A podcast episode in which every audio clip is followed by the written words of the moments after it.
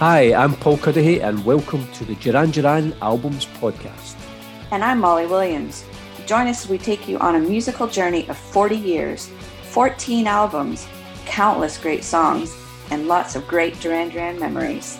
From the band's self titled debut album in 1981 through to the Paper Gods release in 2015 and, fingers crossed, a new album in 2021 the Duran Duran Albums podcast celebrates each of the studio albums while telling the story of the band. We chat through each album track by track, pick some of our favorite songs and memories from when the album was first released, and ask podcast listeners to give us their thoughts on each record. And we'll also have interviews with other Duran Duran fans throughout the course of this series, as well as extra episodes on everything from non album songs, favourite gigs, and the band's various side projects. So while you might want to save a prayer till the morning after, listen to the podcast now, subscribe, spread the word, and celebrate 40 years of great music on the Duran Duran Albums Podcast.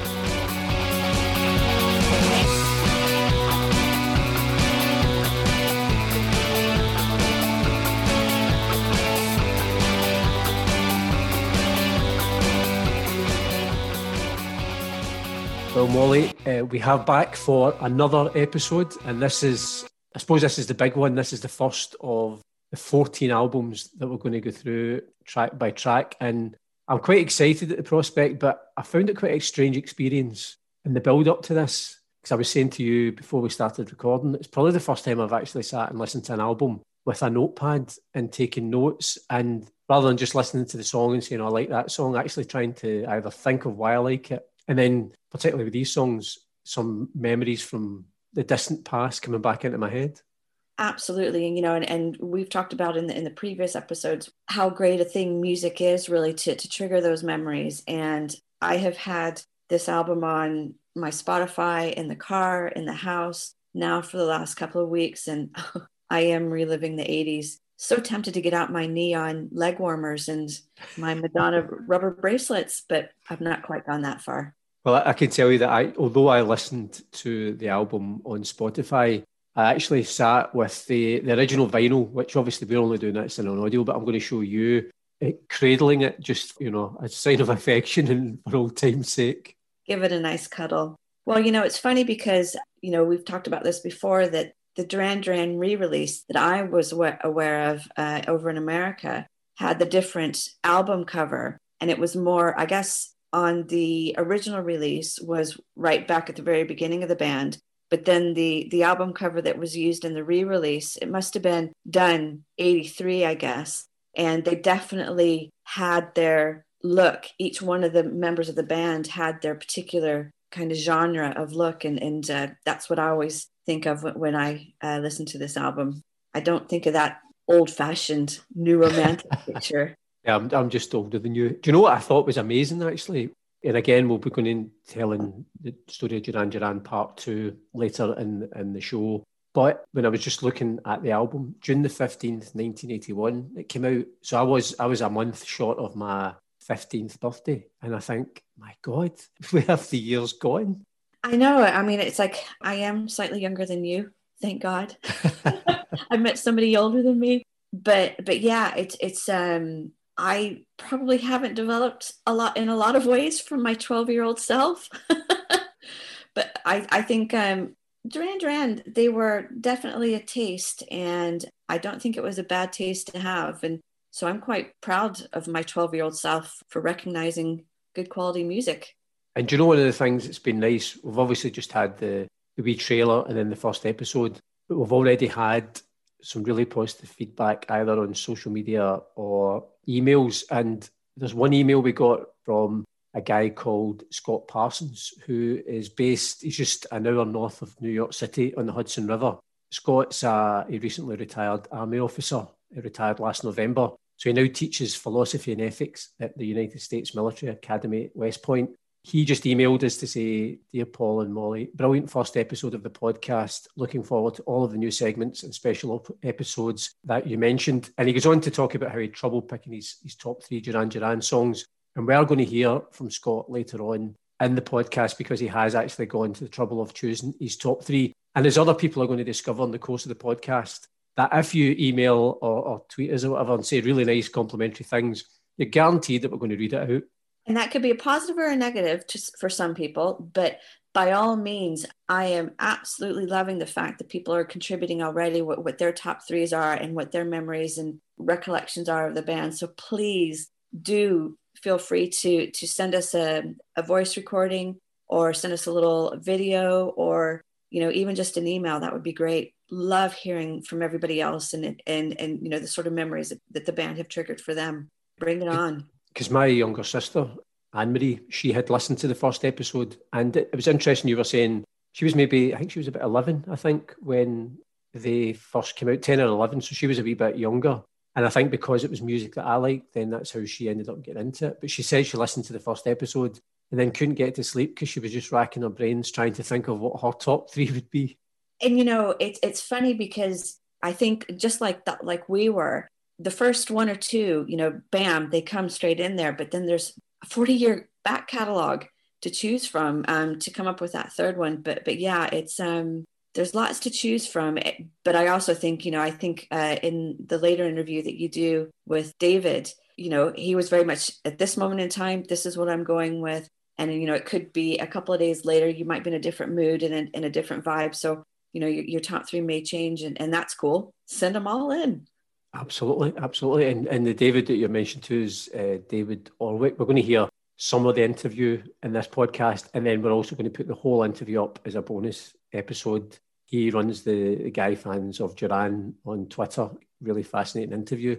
But I think what, because I think when we were talking about what would be quite nice is as we just about, we're just going to kick off and go through track by track. So I think people are also going to get a bonus because, you know, my Duran Duran album had nine tracks and so did yours, but it wasn't the same nine tracks. So what we've done is merged it. So we're actually going to give people a chat about 10 of Duran Duran songs, which I think I mean, you can't say fairer than that.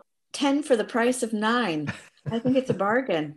What I, what I was going to say is it would be quite nice if either as people are listening to this, or certainly once they finish, even if they go and have a listen to the album themselves, and then maybe what the things that we might have said might trigger off uh, some memories, uh, or it's just a chance, just to, as you mentioned, just for people just to go and listen to an album that maybe haven't heard or, or bothered listening to for a long time.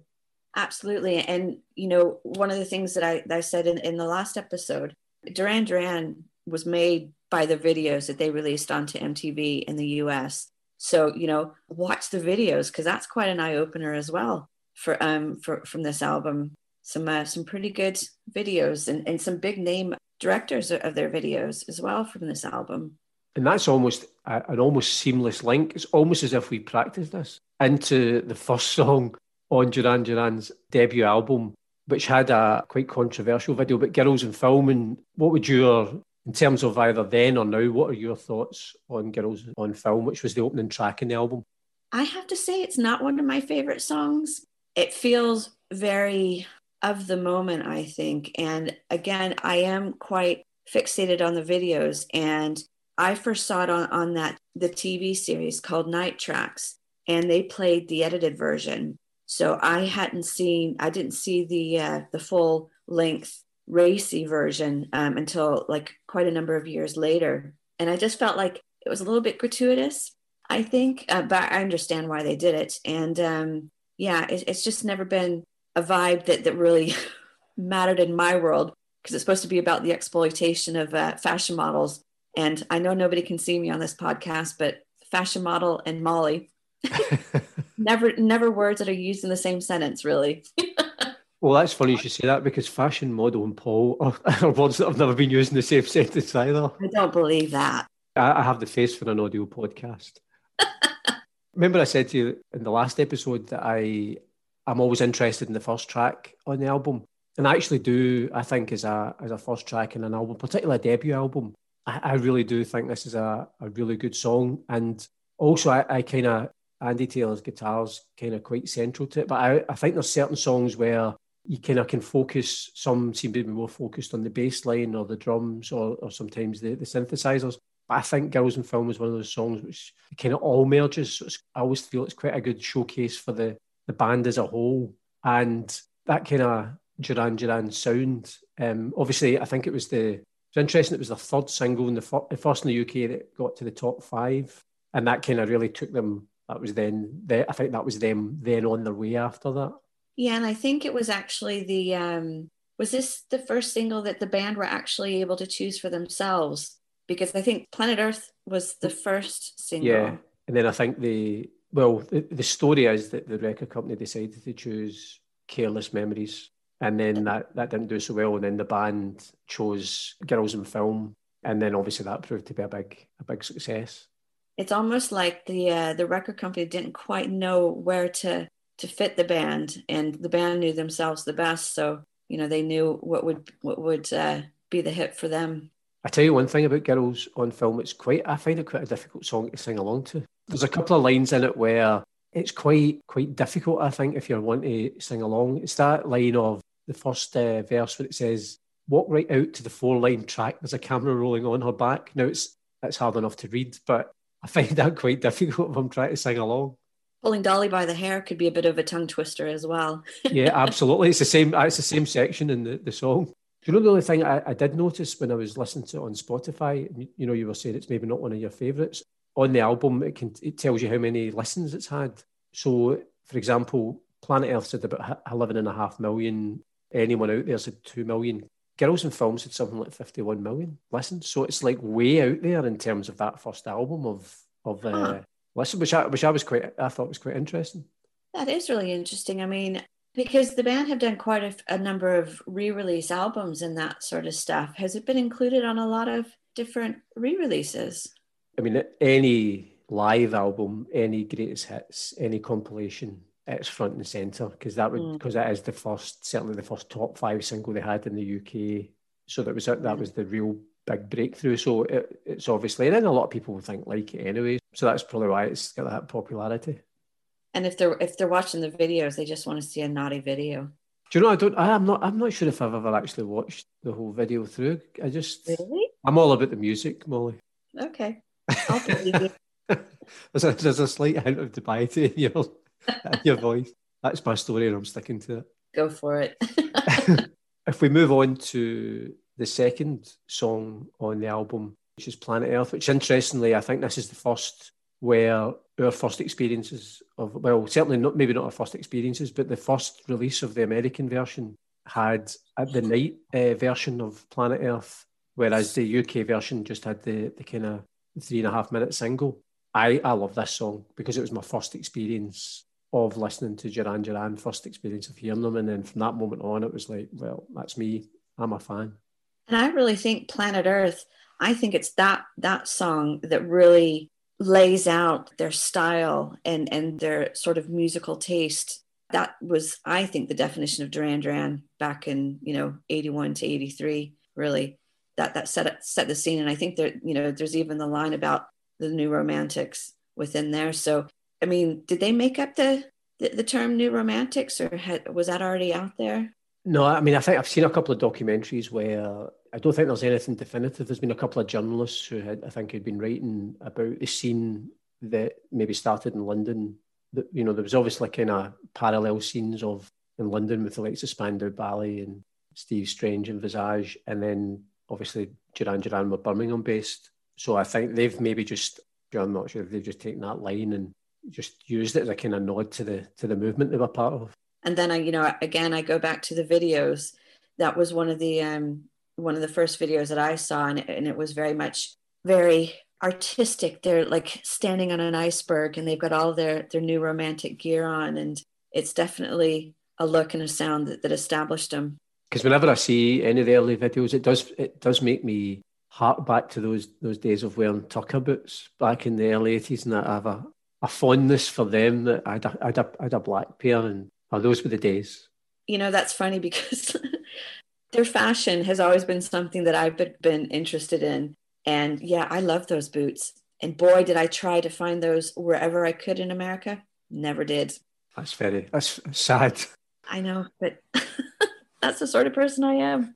The, one of the things that I like about Planet Earth, and I, I think I was more aware of it recently. I don't know if you if you watched. There's a thing online that John Taylor was doing during the lockdown called John Taylor's Stone Love Bass Odyssey, where he would basically just be going through some of Duran Duran's classic songs and explaining how the bass line came about and obviously started with Planet Earth. And obviously, you know, he was still, you forget that, you know, some of them were still teenagers when that album came out. And he developed over the years in terms of being a musician. But it was great just watching him because I think the bass line and then Nick's synths for that melody are they're the central for me they're the central parts of that song and it was brilliant just watching him he just did a wee recorded drum machine and then was playing the bass line and you thought that's amazing just watching how he kind of deconstructs it and then shows you what he did you know this again this goes back to i think the differences between male and female fans because i think with guys you do you really pay attention to the music and you break it down and and and that sort of thing. And to be honest it's always been about the whole sound for me. And yeah you know thinking about planet earth uh, Nick's synths do spring to mind, but I, I, I have never really particularly broken it down by each of their instruments like that. To be honest, this is the you know I was saying to you this is the first time I've sat and kind of listened to music with a notepad and, and did it that way. So that's probably the first time I've actually started kind of trying to analyze a song. Interestingly, a few years back I had brought out a, a book of I think we mentioned it before, a book of short stories inspired by Duran Duran song titles. Every story is a, a song title. And we had a wee launch night in a pub in Glasgow. And I had this kind of just basically some friends. We called ourselves the Bookends, and we we played as part of the the launch three Duran Duran songs. So we played Rio, Is There Something I Should Know, and Planet Earth. And well, it was funny because a couple of my pals, uh, they were playing in the band, but they're not big Duran Duran fans. And well, they did it as a, an act of friendship. I could see them thinking, can't believe we've been made to do this in public. But if you Google uh, the bookends Planet Earth on YouTube, you'll hear probably a pretty poor version of Planet Earth that, that we recorded maybe five or six years ago as a wee kind of treat for you. I'm adding that to my notepad as we speak. the book ends. Brilliant. Well, my little, int- I don't have any interesting facts of like performing that or anything like that, but um, the interesting fact that I learned about planet Earth was that, and quite relevant today in the news about Mars and the and the, the little helicopter on Mars. But um, apparently, NASA play Duran Duran Planet Earth when they launch any shuttles, and and if it's it's supposed to be poor weather on the return of these uh, these spacecraft to to land on Earth, they'll they'll play Hold Back the Rain. So how is that for an interesting little tidbit? Did Duran Duran not do a special concert or something at Cape Canaveral recently. They did. I can't remember if it Kennedy, was. Was it the Kennedy Space Center? Yeah. And, uh, Kennedy Space Center. Yeah, they did a, a, a couple of years ago. Yeah. That's amazing that actually, you know, every time NASA are sending people out into space, then it's the uh, Duran Duran soundtrack. But, you know, I suppose that kind of, it reflects this age because, you know, with Scott's ex-military work at uh, West Point, we're of an age that we're professionals and uh, why not bring it into into your workplace i'm sure my colleagues would love it one last thing on planet earth i mentioned the original american version had night the night version of, of planet earth which I, I, I listened to ahead of this podcast and i don't know why they would have put that on the original us version because it's certainly when you listen to the song it's about six or seven minutes i would have skipped that in the album sounds like a 12 inch club version that you would listen to in a club when you've had a lot to drink and think it's great. But actually, the three minute pop song's better. You know, I think I might have the answer to that one for you because I think Duran Duran were really wanting to break into the American market and they thought that it was going their their market was more around clubs and, and they thought like music videos in particular they were being shown in clubs and video jukeboxes so um, I think that's probably the reason why they thought it would be best to uh, release a longer version like that because they would expect it to be played in the clubs. The third track on the side one of the album is Anyone Out There. Again, in America, for whatever reason, they, they slightly extended the title and called it Is There Anyone Out There? But for me, that's my favourite track on the album. I love that song. And I also think any album, particularly any debut album, that's as strong an opening three tracks, I think, as you're going to get. And I think I love the guitar on that. And I think it's just such a strong, really, really strong song. It is a good song. And I think you're, you're absolutely right that, that the first three on this album, again, it does just set the scene of what the, the rest of the album is gonna is gonna sound like. And I know that you've you've made comments in the past that that you actually do listen to an album in exact order as it's been uh, recorded on the album or or the CD kind of thing. So yeah, for for those uh, purists, I suppose you might call it, who who listen straight through on an album, it does make sense that those are the first three tracks because I think they are very definitive Duran Duran sound. Because uh, as I say, I think that's one of those songs. But again, sometimes there's album songs you think that would work, that could work as a single. And I think that's one of the ones that if they had released that, I think that would have been, I think it would have done really well. But when I was listening back through a few times, and that's the one, if I had to choose one track from that album, that would be that would be the one for me. And I think uh, it's probably one that I could sing along to because it, they kind of do a little bit of harmonizing, maybe a little bit. So so my uh, my croak would probably be fitting quite nicely underneath. Yeah. See, I think there's a part of you that either the, in the course of this series is either wanting to burst into song or you want somebody or anybody to sing. You're always making appeals for somebody to sing. Definitely not me. You don't want to do that. We want to we want to gain listeners and promote this podcast. We don't want to like make people switch off. Definitely don't want to hear me sing. not even anyone out there. well done, Paul. Definitely not. On to track number four, and this is one where they kind of slow things down to the shore. But again, you might know the reason why. That's never that song was never on any of the US versions that were released. I'm not sure why that that was the case. No, I um, you know, in the course of my research for this, I, I couldn't really find out much about that one at all. And just in my collection, it's been added in, but it's it's still even not really a song that I'm particularly familiar with. And I don't know if it was just down to the American record company just wanted to keep the, the album to a certain length. I don't know. I've never really seen any explanation for it. I mean, the only thing I saw was because the original version coming out in the States had the night version of Planet Earth, which was, I say, about six or seven minutes long. So I think you're right. I think maybe for lengthwise, that was the song that was sacrificed. And even when they did a later version and they brought in Is There Something I Should Know, which we'll talk about in a wee while, they never ever reintroduced To the Shore was always the one that sacrificed, rather than the instrumental at the end, which would have been the obvious one for me to drop. Well, I'm sure um, obviously we'll get to Tel Aviv later on in the podcast, but that's a really interesting one for me. But we'll save that for in a few minutes' time. Well, the last song on side one of the album is Careless Memories, which we'd already mentioned was the, the second single, and it hadn't done as well as Planet Earth. And then obviously Girls in Film did better. I've actually still got my original copy of that single. I bought it for 79 pence. I didn't buy it actually when it came out. So it came out, I think, about the April of that year. And then we went away on holiday somewhere down in England. I think it was near Great Yarmouth. And I remember buying it in a in a shop there. And part of the reason I remember keeping this single was when we were in the holiday, it was a holiday camp we were staying in, and I'd met this girl who, bizarrely enough, we were down the south of England. She stayed back home in Scotland in the, the town that was next town to where I stayed, five miles away. But she was leaving a couple of days later, so she'd given me her name and address and stuff like that, contact details, which I actually wrote on the, the record sleeve that is there her name was and is Janice Lang. I'm not going to read obviously her address or anything out. But when I came back home to Scotland, and I never, I just never had the uh, the courage or anything to get in touch with her. So anyway, a few months later, was it a few months later? Maybe whatever it was, we were like in the fifth year at school.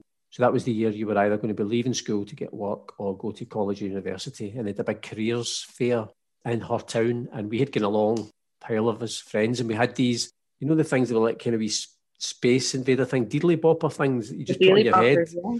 And we thought this would be hilarious that we would all go. So this careers fair where people are looking to get into all sorts of industries. Harcourt University, about half a dozen, dozen of us turned up with these stupid things. And I met this girl.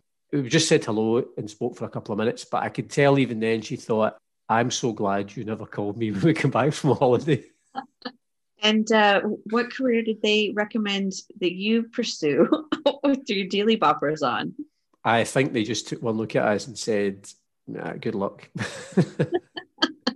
Janitor. So, so that's my that's my memory of careless memories, and to say I've still got the the single with the price tag and the girl's name on it.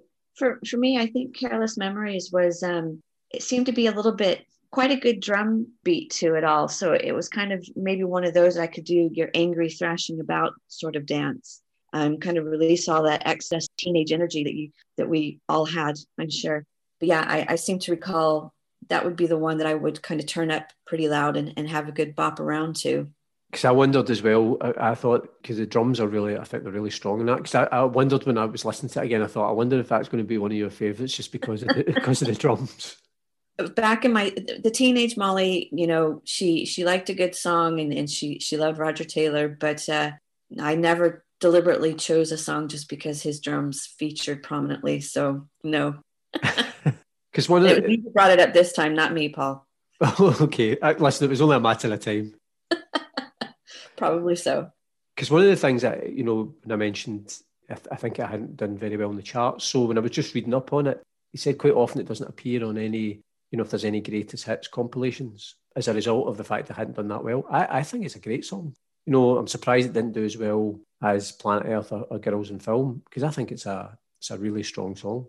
And I think you know having seen a few people's um, top three, I do see it, you know, fairly regularly in, in people's top three or five. So uh, yeah, it's it's uh, interesting that it doesn't appear. And did I read somewhere that the only re-releases that they have done have been live versions because they do a slightly heavier, more more driven version of it, perhaps live. And and I, I don't really know because I'm obviously I've not had the the pleasure of seeing them live as often as you probably have, but do they play it live very often? Yeah, I think it's one of the songs. I don't know offhand in terms of the, the kind of run order of the, the gigs, but I mean, it certainly as an old song, I think it gets such a good reaction whenever they do play it. And interesting, the the B side of Careless Memories is a song called Khanada, which is going to feature later in this podcast. Now, is that the way that you say it? Because I have seen things written to say that there's a really weird pronunciation of it. And what would the weird pronunciation be? Oh, I should have should have been more prepared for that one. Something like like Canada. Because they did it phonetically. They they spelled it out phonetically, and it was like something like Canay. They made it a hard A, Canada or something like that. It was it was weird, but maybe that's just maybe right. that was somebody trying to put an exotic spin on it when it shouldn't really be there, anyways. Well, we're going to take a break from going through the album track by track and we're going to give people the Duran Duran story part two. And once again, it'll be my daughter Rebecca who is going to do the honours in terms of reading this. And I'm slightly concerned if the, the podcast does take off and the popularity grows and Untold Riches come our way that she'll be looking for a cut of it. Well, you know, you got to give credit where credit's due. Well, here is uh, my daughter Rebecca with the Duran Duran story, part two.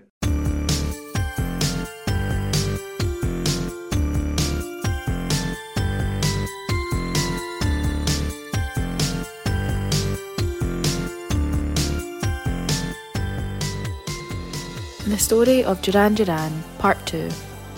On February 2nd, 1981, Duran Duran released their first single, Planet Earth, which proved to be an instant hit in the UK, reaching number 12 in the charts. It would also reach number 8 in Australia, although it didn't make the Billboard Hot 100 in the United States. The following month, the band made their first TV appearance on the music show Top of the Pops, Planet Earth was followed by Careless Memories, which didn't do so well in the charts, only reaching number 37. The decision to release that song as a single was said to have been a decision by their record company EMI rather than the band, who subsequently chose Girls on Film as their third single. A great decision given that it reached number 5 in the UK charts. And ironically, for a band who would certainly owe their success in the States to their coverage on MTV the video for Girls on Film was banned by both MTV and the BBC because of its X rated content. By this time, Duran Duran's eponymous debut album had been released on June 15, 1981, and it would peak at number 3, remaining in the UK charts for an extraordinary 118 weeks. While there were nine tracks on the UK release, the song To the Shore was dropped from the initial US album due to the fact the longer night version of Planet Earth was included on that record. The album would later be re released in America in 1983 with Is There Something I Should Know added as a ninth track, along with the original version of Planet Earth. And the growing success and popularity of Duran Duran saw the band playing live throughout 1981 in the UK, Europe, and North America. In November of that year, My Own Way was released as a standalone single, reaching number 14 in the charts. The song would later appear on the Rio album. And having demo recorded many of the songs that would appear on their second album in early 1982, Duran Duran went into the studio to complete work on what would prove to be one of the most important albums of the decade.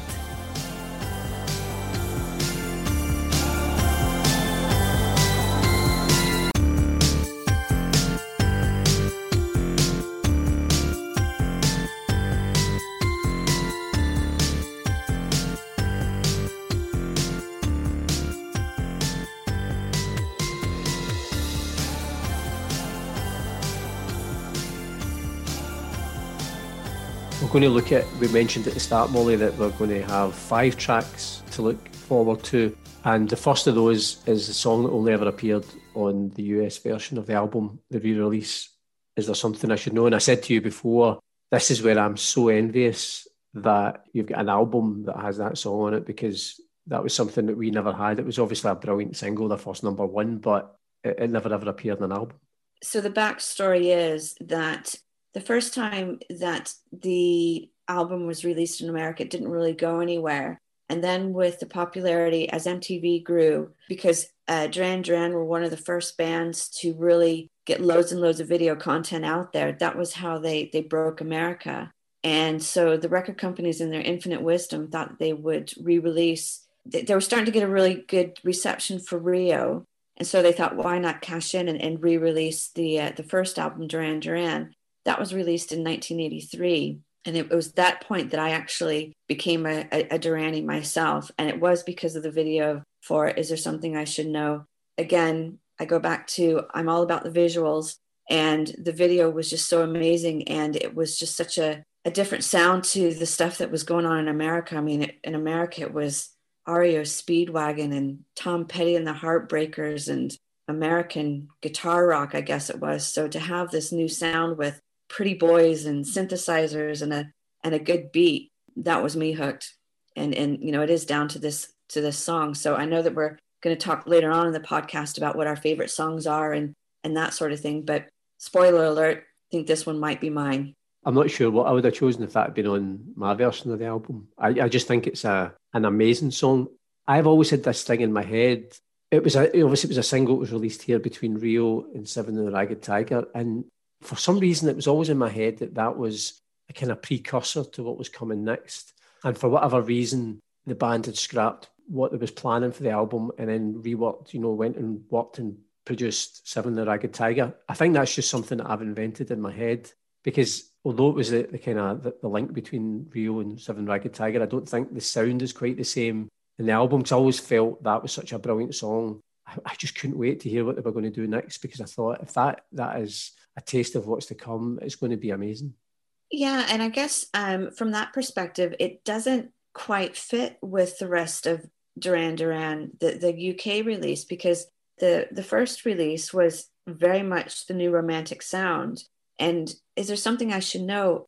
I feel like it's kind of a development. So yeah, I totally get what what you're saying. Is it's it's not quite of the Duran Duran album. It's not really quite of Rio or Seven and the Ragged Tiger, but it seems to be within that progression. But definitely, I probably wouldn't say that it does fit on the first one, but it's yeah. still my favorite. I just always had it in my head. I hope that there was maybe like the Lost album that one day would they would just say this is what we were planning to release before we decided to do something else, and there'd be this whole new batch of amazing songs that we'd never heard before. Wouldn't that be great? Well, see, see, in terms of the lyrics to that, because obviously that's got that famous line, "Don't say you're easy on me, you're about as easy as a nuclear war." Where do you stand on that line? I sometimes think that, you know, Simon probably came up with all this imagery just for the sake of the image that it would evoke. But um, yeah, maybe he'd had just a, a really difficult time with a girl and she was high maintenance. Because one of the things, what I was going to ask is, where do you, see in general, where do you stand on lyrics? Because for me, it's about the music. Because you could have the the greatest lyric in the world. You know, you could put the most beautiful poem and put it to music, but see if you don't like the music, it actually doesn't matter what the song's saying. If you can't listen to that, then if they complement each other, all well and good. But you know, "Love, Love Me Do" by the Beatles is the most simple words ever, but it's a classic song because it's a brilliant tune and it works. Yeah, I, I'm with you on that one. I think it is definitely the music, the um, the sound that comes first, unless it's a particular poignant moment in your life. And sometimes there are just songs that resonate with that point in time. But I think those are probably few and far between where it, it comes down to what the, the lyrics actually are. Because, yeah, I think sometimes they could just be singing a lot of gobbledygook, but if it's got a good beat to it, that's what that's what ends up being the memorable bit about it all. That's why whenever I hear people talking about, you know, they love the lyric and, and certain, you know, lyrics resonate with them. But if I think if you take the music out of it or you put it to a different kind of music you don't like or a tune you don't like, then the lyric means nothing to you then. Yeah, and I always find it quite interesting when when you um like watch all those talent programs and stuff like that and they try to switch up or change the beat to, to well-known songs and and sometimes you just think you have just absolutely massacred it because it's not about the words it's about the original tune to it all so yeah i think um you know that obviously kind of confirms for me that that it is about the, the music rather than the words and I do, I do like that the nuclear war line. Partly, and this is obviously just a shameless plug for the fact that my book is called "As Easy as a Nuclear War." What does it What does it mean for you then, Paul? I don't think it means anything to me, to be honest. I just thought it was funny. And what I thought was good about it is that actually people castigated them uh, for this terrible lyric. I, as I said, lyrics don't really, I'm not really interested in the lyrics. So I just thought it was funny that people were using it as an excuse to criticise them. And you Did think they? it's a line in a brilliant, brilliant pop song. Yeah, I think, you know, people love to delve into what the meanings are behind songs and and why would they choose this word over that word and it's like who cares it's a good tune um, well as i say that that is a certainly a high point in the us reissue of the duran duran first album. The next song is night boat in the us it was called waiting for the night boat again i've not i have no idea why they, they used the extended why did they do that? I, I, I don't think, know. is, is it because americans just like to talk a lot? So we feel like we have to add on more words into song titles. It's really strange. I think there's certain songs on this album where I, where I would think they were Nick Rhodes songs. So I think this is one of them. I thought uh, To the Shore was very much him to the fore, as it were. And I think Nightboat is very much. And interestingly, again, only when I was listening to it, it's over two minutes before the vocals kick in. So you've got over two minutes of, of Nick, really, the music before uh, Nightboat, actually, before Simon starts singing. That's interesting that you say that because um, I think, you know, the way that, that we've kind of cut this album in half is very appropriate because you're absolutely right. I think it's this second half, or maybe if it's even this the second side of the album, the physical album, it very much has a more introspective and moody sort of vibe to it. And it makes absolute sense if, if it was Nick that um that kind of took the lead in in putting these songs together because they definitely have a mood to them the second half of the album. Because I also think anytime whenever you're looking at any documentaries about the band or reading anything, obviously they, they were started by Nick and John, and they seem to be certainly a driving force in terms of where they saw it wasn't just a case of they were two pals wanting to start a band. I think they, the feeling I always get is that they always had this idea that they wanted world domination you know, so they were quite influential, I think, in that sound. Yeah, I think what I had read was that that Nick and John, their original concept was would be a cross between Chic and the Sex Pistols, and um, that's a bizarre combination. It is, but I think you know when, when you listen to the second half of the album, I think that you can you know really hear that because you know you've got John's bass, and I think that he's he's really into the whole Chic sort of funk. Is that what you're kind of you're wanting your audience to like, you know, dance to the music and then spit on you? well, now that is quite the concept. Please, any members of Duran Duran, if you happen to listen to this, please let us know if that's what it was. I think Nightboat is one of those, you know, there's certain songs where I was saying to you, I thought anyone out there would have made a single. I think there's certain songs that would definitely just album songs. I think Nightboat is definitely an album song. Yeah, yeah, you're probably right. But um, I think it's just a great song. It, it, it is. I have to have, like, all of them are my favorites, but the second half of the album is definitely, it's, it's more my mood. Love that song. Yeah, that's interesting because I think if if I had to choose, I'd probably come down on this side of the first side of the album. I think. I don't know if that speaks to the sort of people that we are. Maybe you're like a an upbeat, happy person, and I'm a moody git. Give me a good pop song. There's nothing wrong with a good pop song. That is for sure. Well, where do you where do you stand then on the next song, "Sound of Thunder"? Again, love that song. Um, I just have I seen? I don't know if I've seen a video for, for that song or not, but um, I just always hear it in my head as a black and white video. And I think when I was doing the research for it, this was um, both John and Nick have said that this is the one that really defines what they wanted to Duran Duran to sound like, you know, the Chic um, Sex Pistol combo. So uh, yeah, they always think that, that Sound of Thunder is the definitive of that sort of thing. And I can't say that I've ever necessarily said, "Oh yeah, that sounds like Chic" or anything like that in particular. But uh, yeah, it's, it's still a good introspective song. Yeah, it's quite interesting that that they so they're obviously, as you said, they're obviously thinking even at the time. And again, I keep having to remind myself that they are just young guys, barely out of school, when suddenly they're catapulted into pop stardom. But they have the sense to try and think what it is they're trying to do. Yeah, and, and I mean, reading uh, John Taylor's uh, biography, you know, a couple of years ago, I think he he is just an absolute m- music fan, and uh, you know, if if those were the sorts of things, you know, if, if they were young teenagers coming up in in the uh, the early 80 like late 70s early 80s of course you know they'll know the punk scene and the the coming out of that one and, and, and trying to find the next alternative. So that would have absolutely informed their, their musical education, I would assume. So it makes sense. It's just like, you know, there must be bands out there today that were that were raised on the likes of Duran Duran and, and Spandau Ballet and that sort of thing. So music of the, the 90s and the, the 2000s would be informed by that. So yeah, they are a product. Duran Duran are a product of their musical upbringing. In those moments, I always think back to when I was 18 and I, I wouldn't have been able to think of a concept for anything, never mind uh, dominating the pop world. Well, that's the reason why Duran Duran are the, the pop stars and we aren't. that, is, that is a good point. What I was going to ask you, actually, I was just curious. It just came into my head there. And, you know, we've, we've spoken about this a couple of times of the way you and I would listen to an album. When you originally got that album back in 1983, you know, and it was a vinyl album, what did you do then? You know, I actually think that it was probably, I probably didn't even get the album until much later on. I would have had the cassette. So, yeah, I suppose I would have had to have listened to it, you know, one side at a time. But um, yeah, I can't, I can't remember.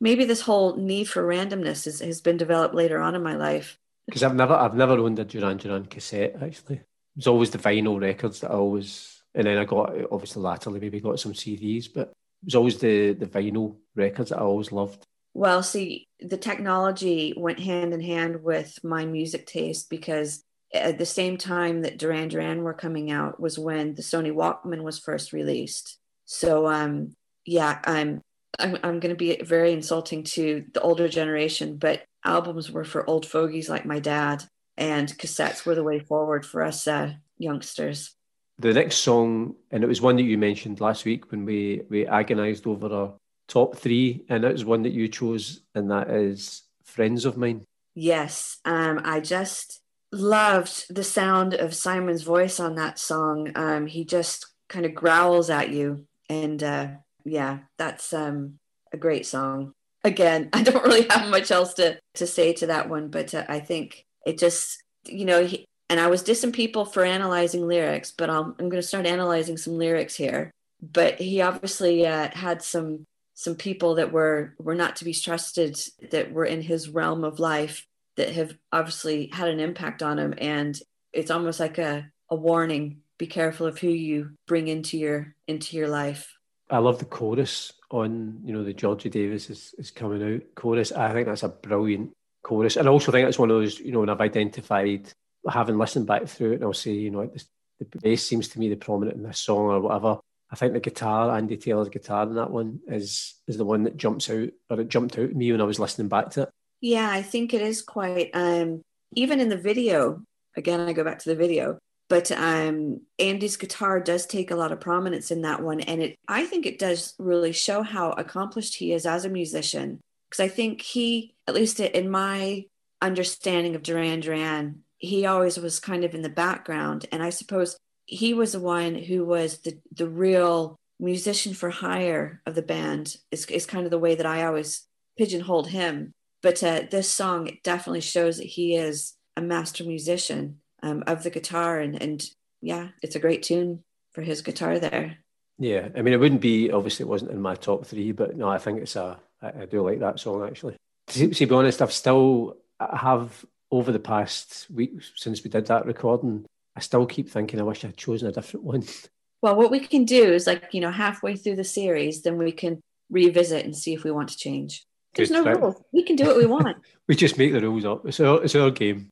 Exactly. The last song on the album, and this is the one where, you know, I was saying to you earlier on, I don't understand why, for example, they, they brought in Is There Something I Should Know and dropped To the Shore rather than Tel Aviv, which is the instrumental. And I was trying to think that there's a couple of instrumental songs that I remember from the back in the day, which I do really like. Simple Minds, great Scottish band, had a song called Theme for Great Cities, which was an amazing song. And then Joy Division, which was another band I like, they a brilliant instrumental called Incubation. But by and large, I like songs with uh, with vocals on them. So I, I always feel I always feel kind of slightly disappointed with Tel Aviv at the end of this album that's interesting that you say that kind of to go back to what we were saying just a few minutes ago where we were talking about that it is the music rather than the lyrics. And it must be for you then and forgive me if i'm putting words in your mouth but is it the sound of a singing voice that you like maybe? Because surely an instrumental would tie in with liking the musicality of it. I think do you know the thing is it's, i think it depends on the song. So for example if I'm doing any writing, then it'll be instrumental music. So Mogwai, who are just an amazing Scottish band, I listen to a lot of Mogwai because by and large it is just instrumentals, and it's brilliant for writing because you, you know it makes me focus on what I'm doing. But I think for pop music, which I would say Duran Duran is just pop, they're pop songs. I think pop songs need the the music and the words. They need the vocals because that's a yeah. song, you know. I, and I just think I don't know. I don't understand why they didn't just because I think there was a version, and I think it was completely different from that one. But at one point they had lyrics. Yeah, apparently there is a um, Simon wrote a poem that, that there are lyrics to it, but uh, it was just never put to the music. But that was what I was what I was going to ask you about it is, and you've reeled off a couple of examples of instrumentals from other bands. Was that just kind of what was done in the day when you released an album? You always included an instrumental do you know, I think it seemed to be with quite a few uh, the 80s bands around at that time. I, mean, I was a big fan of Orchestral Manoeuvres in the Dark, and they, it always felt a bit self indulgent actually when they would just put some, which looked like weird instrumental stuff that they'd just been messing about in the studio and, and, and came up with some strange noises, recorded it for a minute and gave it a title, and suddenly that was an extra song, a track on the album. I always felt that was a kind of, there was a laziness to that as if they were, you know, here's a 10 track album, but here's a song, here's one that lasts a minute it's just noise. And I thought, nah, that's if you're writing pop, if you're in pop music and you're writing pop songs, by and large, somebody needs to step up with the words and sing them. yeah, I mean, I, I see where you're coming from on that one. I'm sure that I had read somewhere that, that Tel Aviv was actually used as an intro for the for their live gigs so that you know like when when everybody's milling about waiting for the band to come on i wonder if that would be what they would play and and that was the reason why it came about. But but yeah like you're saying why stick it on an album? I wouldn't mind so much if it wasn't again it's over five minutes long. And i think well even if it was at a minute then and then you've got another four minutes where you can put another song on it. I, and if i was listening to the album if i hadn't been for this podcast i would definitely then have just gone on to listen to something else. Maybe it was just Nick felt a little bit power hungry and he sent Simon out of the room for, you know, half an hour. And, and, and Nick was like, right, boys, we're going to do what we want to do. I can, I'm, I'm going with that as the story then. we can start an urban myth. Let's see how far we can spread it. So interestingly, and again, this has just came came to me here that so on this fa- the first album. So I've said anyone out there's my favourite song, and you've you've said probably is there something I should know? But then when you had to choose your top three, you chose friends of mine.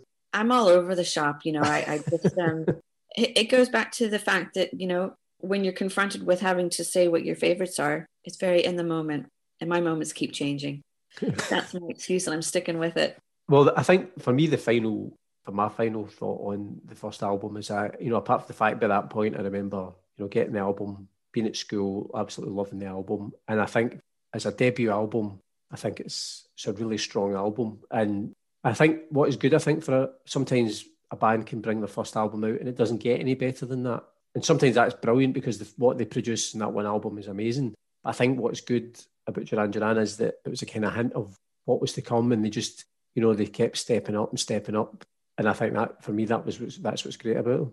I absolutely agree because obviously it was this album really that, that got me interested in, in the band. And it's definitely not an amateurish sound at all. I think, you know, they're, they're definitely accomplished musicians even from the outset, but you're absolutely right that it is just a taste of things to come. They got better and better as the albums went on. So um, not only the fact that they've been around for so long, for over 40 years now, but it just shows that they're not a one trick pony. You know, they, they had plenty of, of musical know how and, and uh, ability to make it last for as long as they have done.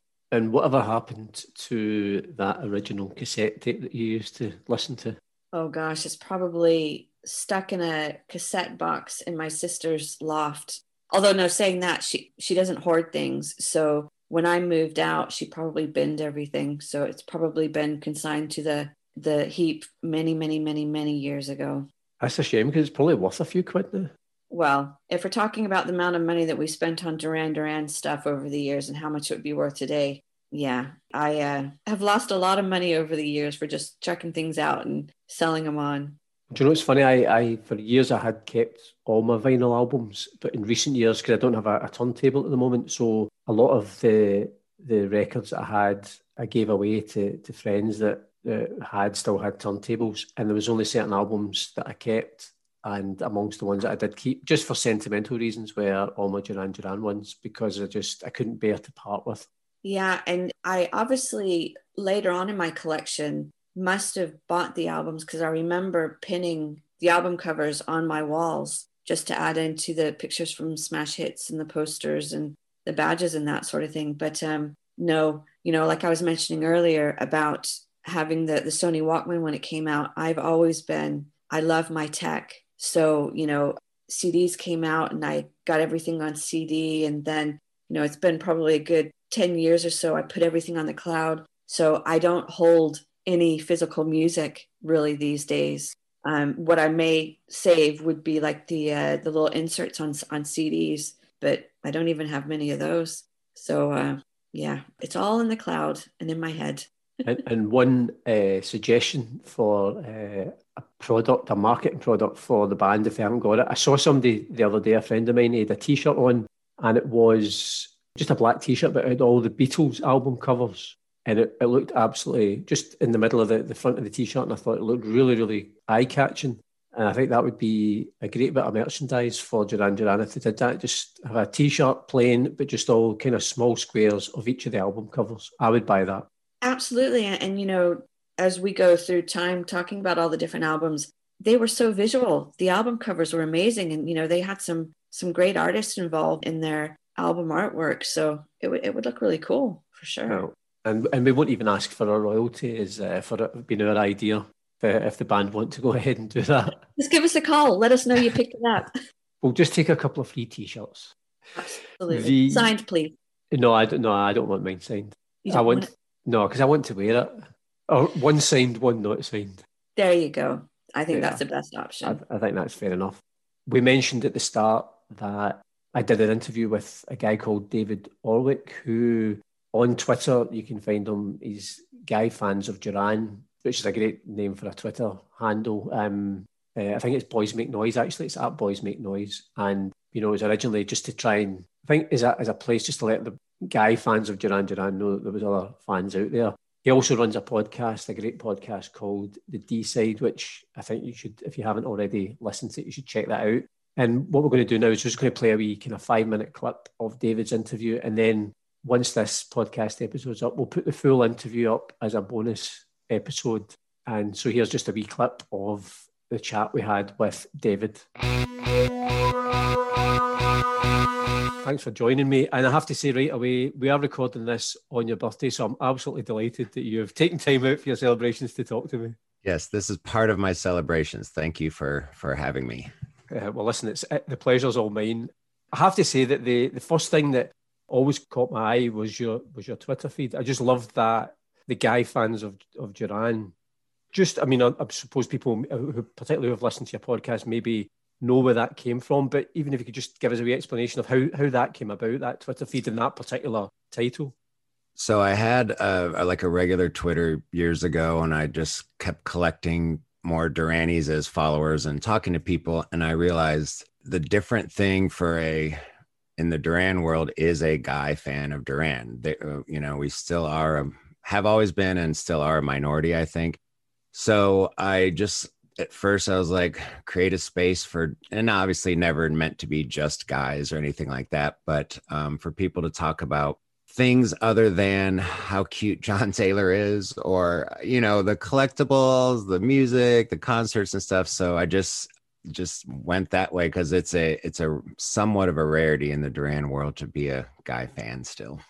Yeah, because I've I think I spoke about it on, on our first episode, and I, I was speaking to Molly, who does the podcast with me, about how I remember being at school and when Duran Duran first sort of became aware of them, and it was majority of, of the fans in the school would have been girls, and it would have been although I, I, would have said I was a Duran Duran fan, I was probably in again in the minority, and yeah, and even now if you meet people from years and years ago, sometimes they're they're almost surprised when you say you're a yeah. big fan of the band.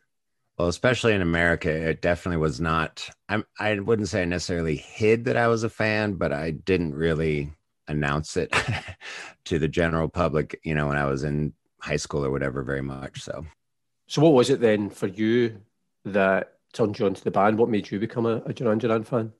I probably got into them as early as an American could through MTV. Probably, uh, it was Planet Earth Girls on Film or Hungry Like the Wolf would have been my first song, but really through video so like very late 82 probably and it was just who can say? It was just it was magic. I remember you know from late 82 to late 83 that year in america it was just an onslaught. It was rio came first for us really unless you're really cool and got the first album on import.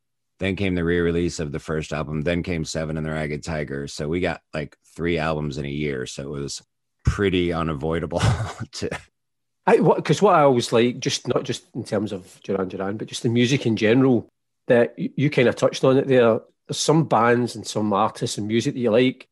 You've no idea what, why, when you listen to that particular song, something clicks. When yeah. another song, it doesn't. It's just some something magical happens. Well, and it's odd that I'm always the one to ask the questions and try to get people to explain why dot dot dot and i'm like i don't know it's just because i mean it was just it was literally everything and i had like sort of favorites some music favorites before that but this i think one of the things was too i have an older brother and a sister and a lot of my early early music stuff came from them. I would you know dig through their records and especially with mtv this was new. I could find things all on my own without them and you know it started that phase of oh your music sucks and you know you're doing something right when you're younger if the older people think your music sucks yeah. so because see i was the other side of the coin because i'm the oldest and i've got two younger sisters and i was actually chatting to my youngest sister just after we started doing the podcast and she said she's about five years younger than me and she said that's how she got into Duran Duran through listening to my music and and mm. probably if if I hadn't been into the band, she was maybe a wee bit young. So it was she always felt kind of quite cool the fact that she was liking music that maybe was ahead of her in terms of years. Oh man, if I had younger siblings, I would have literally forced them to sit and listen. And I, you know, I used to make, I used to when I was really young, had a thing I would do for my mom and dad. Would I don't think I've told anybody this before. I called it rate a record, and I had like different like lyrics, melody, whatever, and they would have to listen to I don't know three. It was like a game show I made up, and basically to just get somebody in my room to listen to my music. So I remember making a mix of like with the tape recorder of hold back the rain and I edited out when he says I really don't give a damn because I didn't want my mom or dad to hear damn of all things. So. Interesting, Molly, that at the end of it we asked David for his top three Duran Duran songs. I was quite fascinated actually that that idea of you know he mentioned how male and female fans of the band and of music in general. I think you you've already alluded to it as well. Maybe how we listen to music, how we are fans of a band is different sometimes along gender lines. Yeah, and and I had never really thought about it before that it would be split like that because I mean I I obviously you know I was in my little Duran Duran bubble. I didn't really have all that many people around me to to really talk about it. It was me and my best friend uh, who were who were the weirdo Duran Duran fans. But you know, I think what David was saying in his interview was we we still followed similar paths in hearing about them from MTV and just the progression of listening to the music. But it seemed to be for him that it was because you couldn't be outwardly, ee, I love Duran Duran kind of thing. It was a guy thing. It was about the music. It wasn't about how cute John Taylor might have been or or how Simon wore his hair for, for that album or, or anything like that. So um, it just felt like for guys, you know, I'm a fan of the music. And for girls, it was a little bit more airy fairy. Now, you know, hopefully I don't get any hate mail about this because yes, female fans will will also love them for the music. And, and some male fans would have found Simon Le Bon very cute. So absolutely, but um, yeah, I think that that just it really that interview really brought to life for me that there, that there are differences in the way that people express their love for a band, which is great. Yeah. I think there's a really interesting book actually, and I think David might mention it in the podcast. And it's a guy called Rob Sheffield. I think he's an American music journalist, and he wrote a book called Talking to Girls about Duran Duran. And uh, he was growing up in the States, and it was all about, I think the subtitle was One Young Man's Quest for True Love and a Cooler Haircut. And it was that kind of idea of uh, figuring out that, you know, girls absolutely love Duran Duran. And he thought, well, that's that's how I maybe meet, you know, learn to love the band. I think he becomes a fan, but that was just kind of like teenage in his teenage mind thinking that's how maybe I get girls interested by talking about the band. Maybe that's what it was. It, it all boils down to girls want to marry somebody in the band. Boys want to look like somebody in the band so that they can marry the girls that want to marry the guy in the band. How circular is that? that's that's the uh, that's the eighties summed up perfectly. And the thing is, you know, in, in the 80s, it was all about the androgynous look as well. So, you know, it gave guys the bit of ability. If their musical heroes were wearing makeup and guy liner, then why can't I? Did Absolutely. you ever wear guy liner? I didn't know. Big hair? No, I think probably. Uh, I think I probably had a receding hairline from when I was about fifteen, so it was there was no hope for me. Oh well, you just stuck to the music and hung out at the gigs and, and hoped that girls would look past John Taylor over at you and go, you're the one. and that never happened.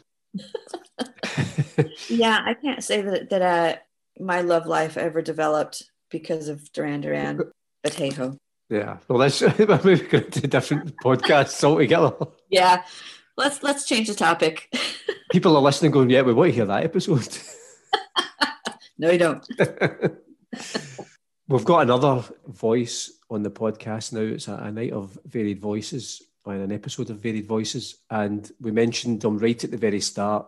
There's a guy called Scott Parsons who had got in touch with a really nice email, uh, really positive uh, feedback on the first episode. And in his initial email, he had written about his three favourite Duran Duran songs and gave a wee explanation. So what we did is we just asked him if he would just record that and give us a wee explanation that we can actually play out on the podcast rather than just you or I reading it. So here is uh, Scott Parsons, who uh, lectures at uh, West Point Military Academy in, in, the United States. And this is his choice of his three favourite Duran Duran songs.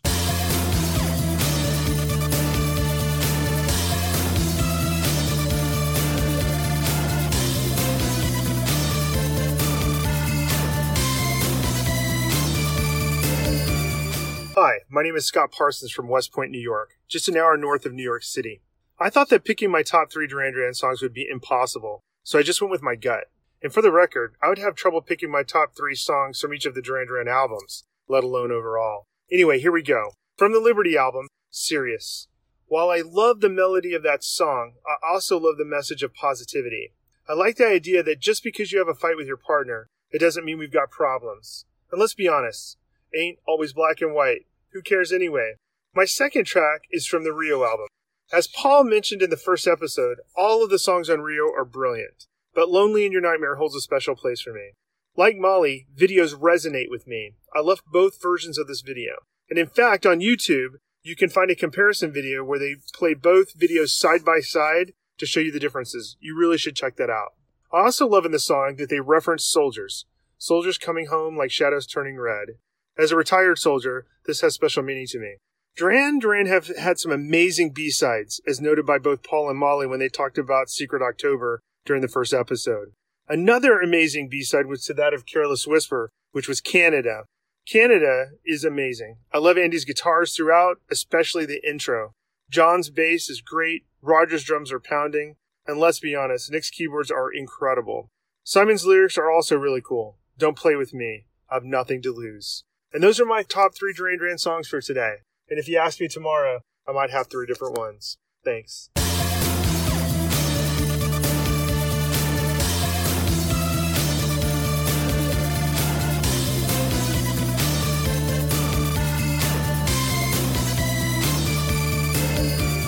Do you know what I thought was really interesting about that? And, and I mean, I have to say thanks very much for Scott for sending that in for recording it. And also, just to let people know that if anybody wants to take part in that, just send us a wee, just wee voice recording on your phone. The email address is duranduran at paulcuddihy.com. The details will all be on the show notes. And we'd love to hear from you, as many people as possible, because everybody's got their own choices. What I thought was really interesting, Molly, is when you and I did it, and we both chose Save a Prayer, and we both kind of thought, well, everybody's going to choose that. And actually, uh, Scott didn't. I mean, he chose a different song from Rio, chose Serious, and then also Khanada or Khanada or however you pronounce it. But I, I thought it was really, I was, thought it was a really interesting choice of songs that he gave us. Well, you know, I, I just think that that's what I am loving about this so much is, is that everybody's got their opinions. Everybody's got their life moments that where Duran Duran entered into their lives. So it's so cool to to hear other people's top three because it kind of gives you a little bit of an insight into where they were and and what their tastes are. So yeah, I think we obviously are, are not the definitive Duran Duran fans. And uh, it's great to hear everybody's opinions about as to what they like. Kind of goes back to, I think, what you said maybe right at the start of this podcast is that, and I think everybody will find this if they want to take part in choosing their top three is how do you choose from 40 years worth of music? It's almost as soon as you give three, you think, what about that one and what about that one? And as, as, you and I have found out as we start listening through the albums, or songs that maybe you haven't heard for years and you go, wow, that's brilliant. Yeah, and I and I think David has mentioned in his interview that he has a real love of all things new. So I think it's it's almost like you know I I'm probably quite nostalgic about in my love for Duran Duran. I always like the the old stuff because it, it it gives me it takes me back to my teenage years. Whereas for him, it was about like where does he hear new and um, exciting things from the band. So he takes his favorites from from that sort of perspective. So again, you know, it it just really does bring home for me that that it just takes all sorts to be a Duran Duran fan. There is no one stereotypical Duran Duran fan. Absolutely. And as I say, if you want to get in touch with us on Twitter, it's at Albums Duran, or you can just search for Duran Duran Albums Podcast, or email us duran duran at paulcuddihy.com. And you know, as I say, if you just record even on your phone your top three Duran Duran songs and a wee explanation of why, and just send them to us, and we'll we'll use them in, in the weeks ahead. And I suppose the next episode uh, is one I think. I mean, I'm certainly I mean looking forward to everyone, but obviously the next album on the list is Rio, and you know, for me, the, that would be my favorite album of the, the 1980s, and uh, on one of my all-time favorite albums. So I'm really looking forward to getting through that one. I am too. I mean, obviously, I've been I've been focusing on uh, the first album so much over the last couple of weeks, so it'll be great to to revisit Rio again. And uh, yeah, I get to talk about all those exciting videos that they did from that album. So uh, yeah, really looking forward to that. And and if anybody wants to uh, add in their their ideas, any thoughts that they have on on uh, Rio, please do send them in, and uh, we'll include it in the, the next podcast. Yeah, that's, I mean that's a good shout actually because obviously as we're talking, but if we've got other people that can you know give us our thoughts, one thing that will be in the next podcast, we did an interview with a writer called Annie Zaleski. She's bringing out a book. It's this imprint called 33 and a third books and it's all books about albums. So somebody a writer chooses a specific album and they write about it in you know a really analytical way. And there's been about 150 albums that have been written about. And Annie was commissioned to write about Rio. That book is coming out on May the 6th I've got it pre-ordered. I can't wait to read it. She, she interviews the band for the book. So if you even do a search on Twitter Annie Zaleski and there's details on how you can pre-order the book but on the next podcast, you'll be able to hear her chat with us as well, which is great. Looking forward to that one. That's going to be brilliant. And until then, I suppose just practice your singing for the next episode. Yeah. I think I'll just listen to Rio and, and enjoy the tunes from there. Thanks for joining us on the Duran Duran Albums podcast, and we hope you enjoyed the show. If you can subscribe to the podcast and rate and review us, that will help other Duranis to find us. And of course, if you can spread the word about the podcast, all the better. You can also let us know what you think of the podcast. Follow us on Twitter at Albums Duran or email us at duranduran at paulcuddihy.com. Join us next time on the podcast, and in the meantime, keep listening to Duran Duran like some new romantic looking for the TV sound.